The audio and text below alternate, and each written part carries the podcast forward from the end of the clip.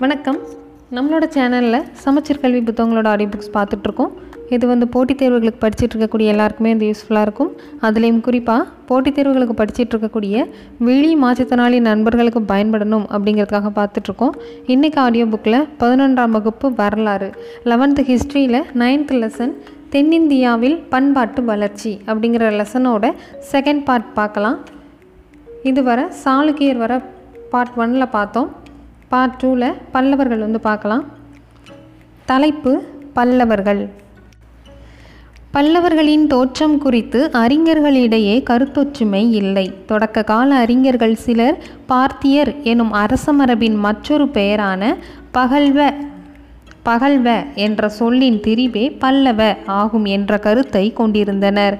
பொது ஆண்டு இரண்டாம் நூற்றாண்டில் சாகர் சாத வாகனர்களுக்கு இடையே போர்கள் நடைபெறுகையில் மேற்கிந்தியாவிலிருந்து தீபகற்பத்தின் கிழக்கு கடற்கரை பகுதிகளுக்கு பார்த்தியர் குடிபெயர்ந்தனர். ஆனால் இன்றைய அறிஞர் பலர் பார்த்தியரை தென்னிந்தியாவை பிறப்பிடமாக கொண்டவர்கள் அல்லது வட இந்தியரோடு இரத்தக்கலப்பு கொண்டவர்கள் என்றும் கருதுகின்றனர். பல்லவர்கள் வடபெண்ணை ஆற்றுக்கும் வடவெல்லாற்றுக்கும் இடைப்பட்ட நிலப்பரப்பான தொண்டை மண்டலத்தோடு தொடர்புடையவர் ஆவர். சிம்மவர்மனின் மகனான சிம்ம விஷ்ணு காவேரி வரை முன்னேறி சோழர்களுக்கு சொந்தமான பகுதிகளை கைப்பற்றி தன் தந்தை தொடங்கிய பல்லவ வம்ச ஆட்சியை ஒருங்கிணைக்கும் பணியை மேற்கொண்டார். களப்பிரர்களை முற்றிலும் அழித்தொழித்து காவேரி வரை முன்னேறி அவர்களின் பகுதிகளை கைப்பற்றிய போது பாண்டியர்களோடு மோத வேண்டியது ஆயிற்று சிம்ம விஷ்ணுவை தொடர்ந்து அவரது மகன். சிம்ம விஷ்ணுவை தொடர்ந்து அவரது மகன் முதலாம் மகேந்திரவர்மன் அரியணை ஏறினார். காலகட்டம் பொது ஆண்டு ஐநூற்றி தொண்ணூறு முதல் அறுநூற்று முப்பது வரை. சமண மதத்தை பின்பற்றிய இவரை அப்பர் சைவராக மாற்றினார். முதலாம் மகேந்திரவர்மனை சைவராக மாற்றியவர் அப்பர். கலைகளை ஆதரித்த மகேந்திரவர்மன் கவிஞனும் இசை வித்தகனும் ஆவார். மகேந்திரவர்மனின் ஆட்சி காலத்தில் இரண்டாம் புலிகேசி பல்லவ அரசனுடைய வடபகுதிகளை கைப்பற்றி தலைநகர் காஞ்சிபுரம் வரை முன்னேறினார். இதனைத் தொடர்ந்து முதலாம் நரசிம்மவர்மனின் ஆட்சி காலத்தில் அதற்கு பதிலடி கொடுக்கும் விதத்தில் பல்லவர்கள் சாளுக்கியர்களுக்கு எதிராக பல வெற்றிகளை ஈட்டினர். இப்போர்களில் பல்லவர்களுக்கு மானவர்மன் எனும் இலங்கை இளவரசர் உதவினார். இப்போர்களில் பல்லவர்களுக்கு உதவிய இலங்கை அரசர் மானவர்மன் இவ்விளவரசரை பின்னர் இலங்கையின் அரசராக பதவியேற்றார். இப்போர்களின் உச்சகட்டமாக நரசிம்மவர்மன் சாளுக்கிய அரசின் தலைகரம் தலைநகரமான வாதாபியை கைப்பற்றினார். இப்போர்களின் உச்சகட்டமாக நரசிம்மவர்மன் சாளுக்கிய அரசின் தலைநகரான வாதாபியை கைப்பற்றினார். இரண்டாம் புலிகேசி இப்போரில் கொல்லப்பட்டார். நரசிம்மவர்மனின் நரசிம்மவர்மன் சேர சோழர்களையும் களப்பிரர்களையும் வெற்றி கொண்டதாக கூறுகிறார். இலங்கை அரசன் மானவர்மனுக்கு ஆதரவாக இருமுறை அனுப்பப்பட்ட கப்பற்படைகள் வெற்றி பெற்றன. இருந்தபோதிலும் இலங்கை அரசர் தனது பதவியினை இழந்தார். பல்லவ சாளுக்கிய பகைமையும் மோதல்களும் தொடர்ந்தன. இடையிடையே அமைதியும் நிலவியது. பல்லவ அரசன் முதலாம் பரமேஸ்வரவர்மனின் ஆட்சியின் போது சாளுக்கிய அரசர் விக்ரமாதித்யன் பல்லவ நாட்டின் மீது படையெடுத்தார். முதலாம் பரமேஸ்வரவர்மன் கங்கர் பாண்டியர் ஆகியோரின் உதவியோடு கங்கர்கள் பாண்டியர்கள் ஆகியோரின் உதவியோடு விக்ரமாதித்தனை எதிர்த்து போரிட்டார். இதன் விளைவாக பின்னர் தெற்கில் பல்லவருக்கும் பாண்டியருக்கும் இடையே மோதல்கள் ஏற்பட்டன. ஒன்பதாம் நூற்றாண்டின் தொடக்க காலத்தில் தண்டிவர்ம பல்லவனின் ஆட்சியின் போது காஞ்சிபுரம் ராஷ்டிரகூட அரசர் மூன்றாம் கோவிந்தனின் தாக்குதலுக்கு உள்ளானது. தண்டிவர்மனின் மகன் மூன்றாம் நந்திவர்மன் மேலைக்கங்கர் சோழர் ஆகியோரின் ஆதரவோடு பாண்டியரை ஸ்ரீ பிரம்பியம் அல்லது திருப்புரம்பியம் போரில் தோற்கடித்தான். தண்டிவர்மனின் மகன் மூன்றாம் நந்திவர்மன் மேலை கங்கர் சோழர் ஆகியோரின் ஆதரவோடு பாண்டியரை ஸ்ரீ பிரம்பியம் அல்லது திருப்புரம்பியம் போரில் தோற்கடித்தான். மூன்றாம் நந்திவர்மனின் பேரனான அபராஜிதன் தொண்டை மண்டல பகுதியின் மீது படையெடுத்து வந்த முதலாம் ஆதித்த சோழனோடு போர் புரிந்து மடிந்தான். இத்துடன் பல்லவரின் ஆட்சி முடிவுக்கு வந்தது. இதன் பின்னர் தொண்டை மண்டலம் சோழர்களின் கட்டுப்பாட்டின் கீழ் வந்தது. அடுத்து ஒரு சின்ன பாக்ஸ் இன்ஃபர்மேஷன் சேரர் பற்றின ஒரு சின்ன குறிப்பு கொடுத்துருக்காங்க. பொது ஆண்டு ஆறாம் நூற்றாண்டு முதல் ஒன்பதாம் நூற்றாண்டு வரை கேரளா சேர பெருமாள் அரசர்களால் ஆளப்பட்டிருந்தாலும் ஒன்பதாம் நூற்றாண்டின் தொடக்கம் வரை அவர்களது வரலாறு குறித்து ஓரளவே தெரிய வந்தது பொது ஆண்டு ஆறாம் நூற்றாண்டு முதல் ஒன்பதாம் நூற்றாண்டு வரை கேரளா சேர பெருமாள் அரசர்களால் ஆளப்பட்டிருந்தாலும் ஒன்பதாம் நூற்றாண்டின் தொடக்கம் வரை அவர்களது வரலாறு குறித்து ஓரளவே தெரிய வந்துள்ளது அடுத்த தலைப்பு பல்லவ நிர்வாகம் பல்லவ நிர்வாகம். பல்லவர் காலத்தில் அரச பதவியானது தெய்வீக உரிமை என்றும் அவ்வுரிமையானது வம்சாவளியாக தொடர்வது என்றும் கருதப்பட்டது. பல்லவ அரசர்கள் பெரும் பட்டங்களை சூட்டிக்கொண்டனர். அவற்றுள் மகாராஜாதி ராஜா என்பன போன்ற சில வட இந்திய மரபிலிருந்து பெறப்பட்டவை. அமைச்சர் குழு ஒன்று அவருக்கு உதவியது. அமைச்சர் குழு ஒன்று அரசருக்கு உதவியது. பிற்கால பல்லவர் காலத்தில் இவ்வமைச்சர் குழுவானது அரசின் கொள்கை முடிவுகளில் முக்கிய பங்குகளை ஆற்றியது. ஒரு சில அமைச்சர்கள் ஓரளவுக்கு உயர்ந்த பட்டங்களை சூட்டிக்கொண்டனர். இவ்வமைச்சர்களில் பலர் நில உடைமையாளர்களில் இருந்து நியமிக்கப்பட்டனர். அமைச்சர்களில் பலர் நில உடைமையாளர்களிலிருந்து நியமிக்கப்பட்டனர். அமத்தியா என்பவருக்கும் மந்திரி என்பவருக்கும் இடையே சில வேறுபாடுகள் இருந்தன. மந்திரி என்றால் பொதுவாக ராஜதந்திரி என புரிந்து கொள்ளப்படுகிறது. அமத்தியா என்றால் ஆலோசகர் ஆவார். மந்திரி மண்டல என்பது அமைச்சர் குழுவாகும். ரகசியதி கிருதா ரகசியதி கிருதா என்பது அரசரின் அந்தரங்க செயலாளர். மாணிக்க பண்டாரம் காப்பான் என்னும் அதிகாரி கருவூலத்தை காப்பார். மாணிக்கம் என்றால் விலை மதிப்பில்லா என அர்த்தம். பண்டாரம் என்றால் கருவூலம் காப்பான் என்றால் காவல் புரிபவர். கொடுக்காப்பிள்ளை என்பவர் நன்கொடைகளுக்கான அதிகாரி ஆவார். அவர்கள் பல்லவ அரசர்களின் கீழ் மைய அதிகாரிகளாக பணியாற்றிய அதிகாரிகள் ஆவர். கோச அதியட்சா கோச அதியட்சா என்பவர் மாணிக்க பண்டாரம் காப்பாளர்களை மேற்பார்வை செய்பவர். நீதிமன்றங்கள் அதிகரண மண்டபம் என்றும் நீதிபதிகள் தர்மாதிகாரி என்றும் அழைக்கப்பட்டனர். நந்திவர்ம பண்ண பல்லவனின் காசக்குடி செப்பேடுகளில் அபராதங்களை பற்றிய குறிப்புகள் காணப்படுகிறது. நந்திவர்ம பல்லவனின் காசக்கேடு சாரி காசக்குடி செப்பேடுகளில் அபராதங்களை பற்றிய குறிப்புகள் காணப்படுகின்றன. மேல்நிலை நீதிமன்றங்களில் விதிக்கப்படும் அபராதங்கள் கர்ணதண்டம் அபராதங்கள் கர்ணதண்டம் ஆகும். கீழ்நிலை நீதிமன்றங்களில் விதிக்கப்படும் அபராதங்கள் அதிகர்ண தண்டமாகும் அதிகர்ண தண்டம் அந்த அதிகாரிகளோட பேர் மட்டும் இன்னொரு தடவை சொல்கிறேன் மந்திரி என்றால் ராஜதந்திரி அமத்தியா என்பவர் ஆலோசகர் மந்திரி மண்டல என்பது அமைச்சர் குழு ரகசியதி கிரதா ரகசியதி ரகசியதி கிரதா என்பது அந்தரங்க செயலாளர் அரசரின் அந்தரங்க செயலாளர் மாணிக்க பண்டாரம் காப்பான் என்றால் அதி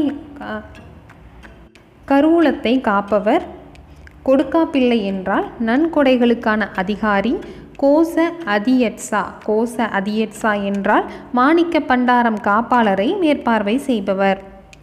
அடுத்து மாநில ஆளுநர்களுக்கு மாவட்ட அளவிலான அதிகாரிகள் ஆலோசனை வழங்கி உதவிகள் செய்தனர். இவ்வதிகாரிகள் உள்ளூர் அளவிலான தன்னாட்சி பெற்ற அமைப்புகளோடு ஆலோசகர்கள் என்ற நிலையில் இணைந்து செயல்பட்டனர். இவ்வமைப்புகள் உள்ளூர் அளவிலான சாதி சாரி தவறுதலாக கொடுத்துருக்காங்க. காதி கைவினைஞர் தொழில் குழுக்கள் தொழில் குழுக்கள்னால் நெசவாளர் எண்ணெய் ஆட்டுவோர் போன்றோர் சேவை செய்வோர் மாணவர் அர்ச்சகர்கள் துறவிகள் ஆகியோர்களின் உறவுகளின் அடிப்படையில் கட்டப்பட்டவை ஆகும். கிராமங்களில் மக்கள் பங்கு பெறும் மன்றங்கள் இருந்தன. மாவட்ட பிரதிநிதிகளும் இருந்தன. இவ்வமைப்புகளின் பொதுக்குழு கூட்டங்கள் ஆண்டிற்கு ஒரு முறை கூட்டப்பட்டது. அளவில் சிறியதான குழுக்களின் கூட்டங்கள் அடிக்கடி நடத்தப்பட்டன. கொள்கைகளை நடைமுறைப்படுத்துவது இச்சிறிய அமைப்புகளின் பொறுப்பாகும். அடுத்த தலைப்பு நில மானியங்கள் நில மானியங்கள் நில உடைமை நில உடைமை உரிமை அனைத்தும் அரசரிடமே இருந்தது. நில உடைமை உரிமை அனைத்தும் அரசரிடமே இருந்தது. அவர் அதிகாரிகளுக்கு வருவாய் மானியங்களையும் பிராமணர்களுக்கு நில மானியங்களையும் வழங்கினார். அல்லது நிலப்பிரபுக்கள் சிறு விவசாயிகள் மூலம் நிலத்தை சாகுபடி செய்ய வைத்தார். இரண்டாவதாக சொல்லப்பட்டதே பெரும்பாலும் பின்பற்றப்பட்ட முறையாகும். அரசருக்கு சொந்தமான நிலங்கள் குடியானவர்களுக்கு குத்தகைக்கு விடப்பட்டன. குத்தகைக்கான கால அளவை பொறுத்து கிராமங்களின் தகுதி நிலைகள் மாறுபடும். பல்வேறு சாதிகளை சேர்ந்த மக்களை கொண்ட கிராமங்கள் நிலவரி செலுத்தின. பிரம்மதேய கிராமங்கள் ஒரு பிராமணருக்கோ அல்லது சில பிரா சில பிராமணர்களை கொண்ட ஒரு குழுவுக்கோ கொடையாக வழங்கப்பட்டன. வரி செலுத்த வேண்டியதில்லை என்பதால் இக்கிராமங்கள் ஏனைய கிராமங்களை காட்டிலும் செழிப்பாக இருந்தன. கோயில்களுக்கு கொடையாக வழங்கப்பட்ட கிராமங்கள் தேவதான கிராமங்கள் ஆகும். இவற்றின் வருவாயை கோயில் நிர்வாகிகள் மேற்கு பெற்றுக்கொண்டனே பெற்றுக்கொண்டனரே அன்றி அரசு பெறவில்லை. கோயில்களுக்கு கொடையாக வழங்கப்பட்ட கிராமங்கள் தேவதான கிராமங்கள் இவற்றின் வருவாயை கோயில் நிர்வாகிகளை நிர்வாகிகளை பெற்றுக்கொண்டனர். அரசு பெறவில்லை. கோயில் பணிகளில் வேலைவாய்ப்பு வழங்கி கோயில்கள் கிராமங்களுக்கு உதவின. பின்வந்த காலங்களில் கோயில்கள் கிராமம் சார்ந்த வாழ்க்கையின் மையமாக மாறியபோது தேவதான கிராமங்கள் தனி முக்கியத்துவம் பெற்றன. பல்லவர் ஆட்சியில் முதலாவதாக குறிப்பிடப்பட்டுள்ள இருவகை இருவகை கிராமங்களே பெரும்பான்மையாக இருந்தன. தேவதான கிராமங்கள் தவிர அடுத்து ஒரு பாக்ஸ் இன்ஃபர்மேஷன் கொடுத்துருக்காங்க. ஆயிரத்தி எண்ணூற்றி எழுபத்தி ஒன்பதில் புதுச்சேரிக்கு அருகே உருக்காட்டு கோட்டம் என்னும் இடத்தில் இருபுறமும் இணைக்கப்பட்டு லிங்கம் நந்தி ஆகியன பொறிக்கப்பட்ட செப்பு வளையத்தில் கோர்க்கப்பட்ட பதினோரு செப்பு பட்டயங்கள் கண்டறியப்பட்டன. அரசன் நந்திவர்மனின் இருபத்தி இரண்டாவது ஆட்சியாண்டில் மானியமாக தரப்பட்ட ஒரு கிராமம் குறித்த செய்திகள் இதில் பதிவு செய்யப்பட்டுள்ளன. இதன் உள்ளடக்கம் அரசரை பற்றிய சமஸ்கிருத மொழியில் புகழ்வதில் தொடங்கி மானியத்தை பற்றிய விவரங்களை தமிழில் கூறி இறுதியில் சமஸ்கிருத செய்யலோடு முடிவடைகிறது. அடுத்த தலைப்பு கிராம வாழ்க்கை கிராம வாழ்க்கை. கிராம அளவில் அடிப்படையான அமைப்பு சபை ஆகும். அறக்கட்டளைகள் நிலம் நீர்ப்பாசனம் வேளாண்மை குற்றங்களுக்கான தண்டனை மக்கள் தொகை உள்ளிட்ட தேவைப்படும் ஏனைய ஆவணங்களை பாதுகாத்தல் ஆகியன போன்ற கிராமத்தோடு தொடர்புடைய அனைத்து செயல்பாடுகளிலும் சபை அக்கறை செலுத்தியது. கிராம நீதிமன்றங்கள் சிறிய குற்றவியல் வழக்குகளை விசாரித்து தீர்ப்புகள் வழங்கின. சிறு நகரங்களிலும் நகரங்களிலும் அரசரை மேலான நடுவராக கொண்டு அதிகாரிகளின் தலைமையின் கீழ் நீதிமன்றங்கள் செயல்பட்டன. சபை என்பது நிர்வாக முறையை சேர்ந்த அமைப்பாகும். கிராமத்தவர் அனைவரும் பங்கேற்கும் நிர்வாக முறை சாராத மக்கள் மன்றமான ஊரார் என்ற அமைப்போடு இது இணைந்து செயல்பட்டது. கிராமத்தார் அனைவரும் சாரி கிராமத்தவர் அனைவரும் பங்கேற்கும் நிர்வாக முறை சாராத மக்கள் மன்றமான ஊரார் என்ற அமைப்போடு இது இணைந்து செயல்பட்டது. இதற்கு மேலான மாவட்ட குழு நாடு அல்லது மாவட்ட நிர்வாகத்தோடு இணைந்து செயல்பட்டது. ஊரார் என்ற அமைப்புக்கு மேலான மாவட்ட குழு நாடு. இது மாவட்ட நிர்வாகத்தோடு இணைந்து செயல்பட்டது. பிராமணர்கள் மட்டுமே வாழ்ந்த அல்லது பிராமணர்கள் அதிகமாக வாழ்ந்த கிராமங்கள் இவ்வமைப்புகளின் செயல்பாடுகள் தொடர்பான ஆவணங்களை பாதுகாத்தன. கிராம அளவிலான இவ்வமைப்புகளுக்கும் அரசு நிர்வாகத்திற்கும் இடையே பாலமாக செயல்பட்டவர் கிராமத் தலைவர் ஆவார். அடுத்த தலைப்பு ஏரி பாசனம் ஏரி பாசனம் ஏரி நீர் பாசனம் ஏரிப்பட்டி அல்லது ஏரி நிலம் என்னும் சிறப்பு வகை நிலத்தை தென்னிந்தியாவில் மட்டுமே அறிகிறோம். ஏரிப்பட்டி அல்லது ஏரி நிலம். தனிப்பட்ட மனிதர்கள் கொடையாக கொடுத்த இந்நிலங்களில் இருந்து பெறப்படும் வரி கிராமத்து ஏரிகளை பராமரிப்பதற்காக தனியாக ஒதுக்கி வைக்கப்படும். இந்த ஏரிகளில் மழைநீர் சேகரிக்கப்படும். அந்நீரை கொண்டு வருடம் முழுவதும் வேளாண்மை செய்ய முடிந்தது. வறட்சியான காலநிலையிலும் வேளாண்மை செய்யலாம். ஏரிகள் அ- ஏரிகள் அனைத்தும் கிராம மக்களின் கூட்டுழைப்பில் கற்களாலும் செங்கற்களாலும் கட்டப்பட்டன. ஏரி நீரை அனைத்து விவசாயிகளும் பகிர்ந்து கொண்டனர்.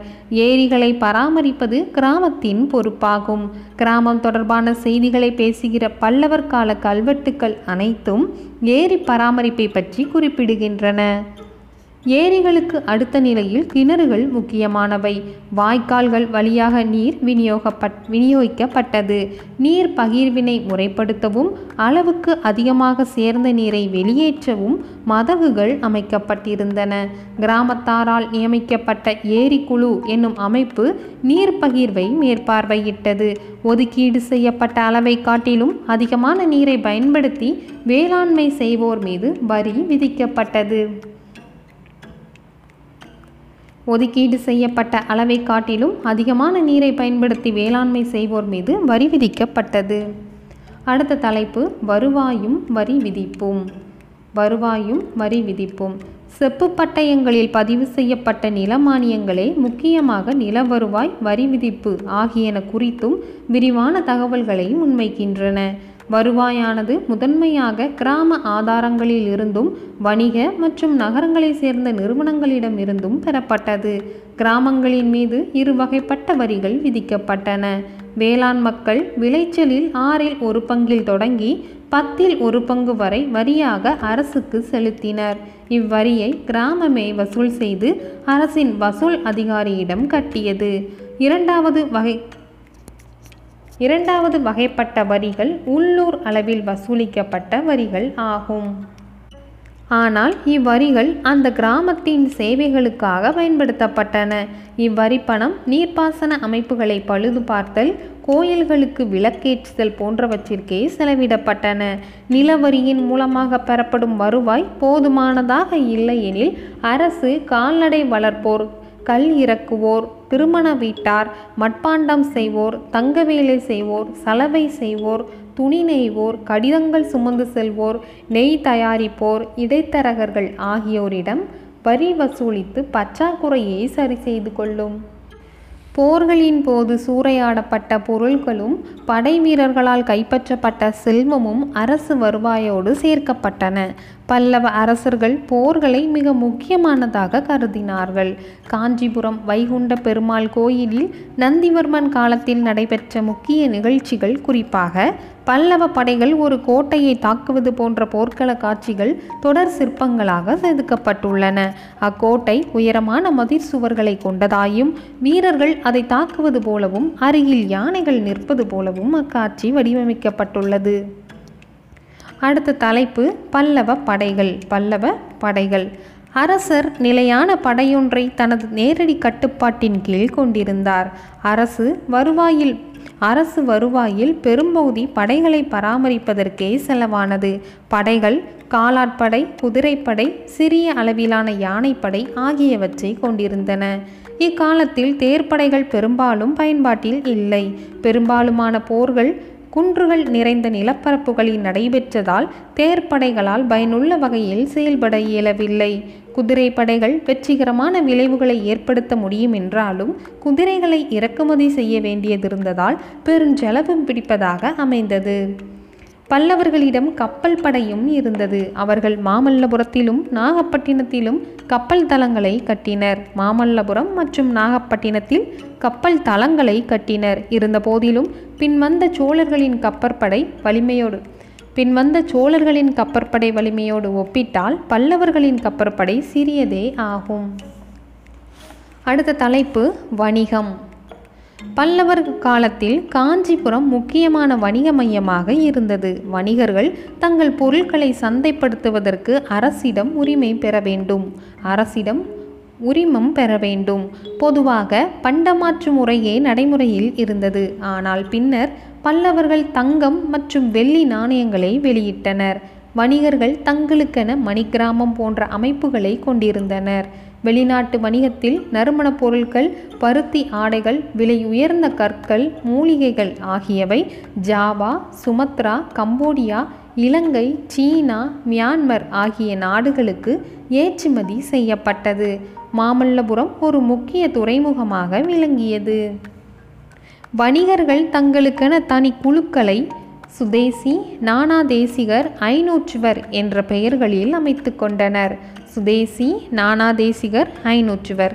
அவர்களின் முக்கிய பங்களிப்பு சாரி அவர்களின் முக்கிய அமைப்பு ஐஹோல் நகரினை மையமாக கொண்டு செயல்பட்டது.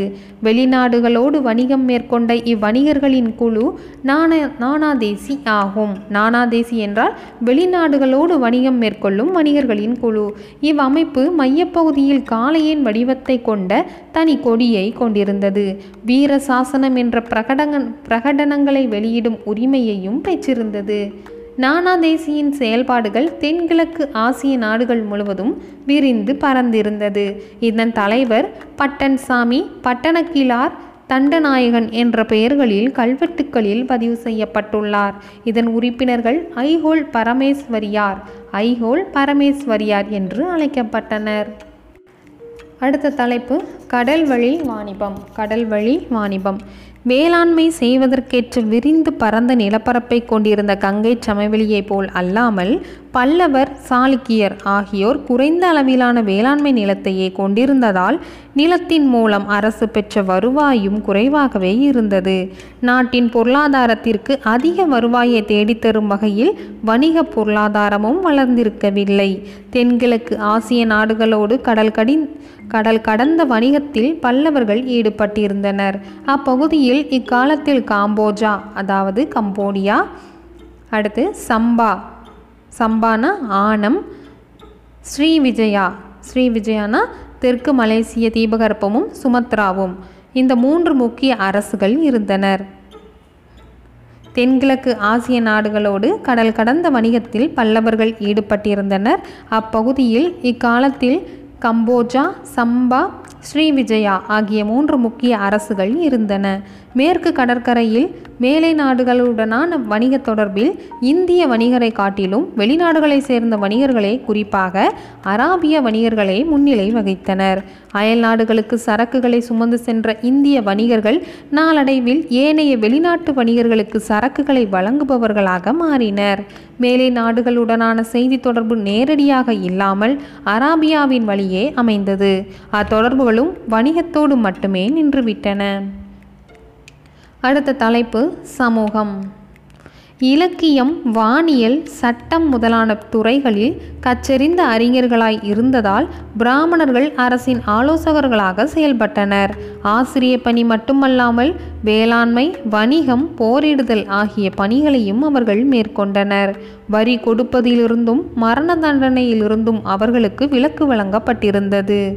பிராமணர்களுக்கு விலக்கு வழங்கப்பட்டிருந்தது. அடுத்த முக்கியத்துவம் வாய்ந்த சமூக பிரிவினர் நாட்டை ஆண்ட சத் சத்திரியர் சத் சத்திரியர்கள் ஆவர். அனைத்து சத்திரியர்களும் அனைத்து சத்திரியர்களும் போர் செய்பவர்களாக இல்லை. அவர்களில் சிலர் வணிகத்திலும் ஈடுபட்டிருந்தனர். இவர்கள் வேதங்களை படிப்பதற்கான உரிமையை பெற்றிருந்தனர். அவ்வுரிமை சமூகத்தின் அடித்தளத்தில் இருந்த மக்களுக்கு மறுக்கப்பட்டிருந்தது. வணிகர்கள் தங்களை பாதுகாத்து கொள்ள வீரர்களை பராமரித்தனர். வணிக குழுக்களையும் உருவாக்கி கொண்டனர். சமூகத்தின் கீழ்மட்டத்தில் இருந்தவர்கள் வேளாண்மை கால்நடை வளர்ப்பு கைவினைப்பொருள் உற்பத்தி போன்ற தொழில்களை மேற்கொண்டனர். தூய்மை பணி மீன்பிடி தொழில் சலவை தொழில் மூங்கில் பொருட்கள் செய்தல் தோல் பொருள் செய்தல் ஆகிய தொழில்களில் ஈடுபட்ட மக்கள் வர்ண அமைப்புக்கு வெளியே நிறுத்தப்பட்டனர். பல்லவர் காலத்தில் ஆரியமயமாதலும் வட இந்திய கருத்து போக்குகளின் செல்வாக்கும் தென்னிந்தியாவில் மிகுந்தது என்று பெரும்பாலான அறிஞர்கள் ஏற்றுக்கொள்கிறார்கள். நிலக்கொடை வழங்கிய போது அரசர்கள் வெளியிட்ட ஆணைகளே அதற்கு சான்றாகும். சாதி அமைப்பு வலுவாக நிறுவப்பட்டது. சமஸ்கிருதம் பெரும் முக்கியத்துவம் பெற்றது. காஞ்சிபுரம் முக்கியத்துவம் காஞ்சிபுரம் முக்கியத்துவம் வாய்ந்த கல்வி மையம் ஆயிற்று. வேத மதங்களை பின்பற்றுவோர் சிவனை வழிபட்டனர். மகேந்திரவர்மனே முதன் முதலாக தனது ஆட்சி காலத்தின் இடைப்பகுதியில் சமண மதத்திலிருந்து விலகி சைவத்தை தழுவினார். மகேந்திரவர்மனே முதன் முதலாக தனது ஆட்சி காலத்தில் ஆட்சி காலத்தின் இடைப்பகுதியில் சமண மதத்திலிருந்து விலகி சைவ மதத்தை தழுவினார். சமணத்தின் மீது சகிப்புத்தன்மை அற்றவராய் அவர் சில சமண மடாலயங்களை அளித்தார் பௌத்தமும் சமணமும் தங்கள் செல்வாக்கை இழந்தன. யுவாங் சுவாங் காஞ்சிபுரத்தில் நூறு பௌத்த மடாலயங்களையும் மகாயான பௌத்தத்தை சேர்ந்த பத்தாயிரம் குருமார்களையும் தான் கண்டதாக பதிவு செய்துள்ளார். மதிப்புமிக்க கவிஞர்களாயிருந்த அடியார்களான நாயன்மார்களும் ஆழ்வார்களும் இக்காலத்தில் வாழ்ந்தனர். அடுத்து பிராமணியத்தின் வளர்ந்து வந்த செல்வாக்கு அப்படிங்கிற ஹெட்டிங் கொடுத்துருக்காங்க. அதை அடுத்த பாட்டில் பார்க்கலாம். தேங்க்யூ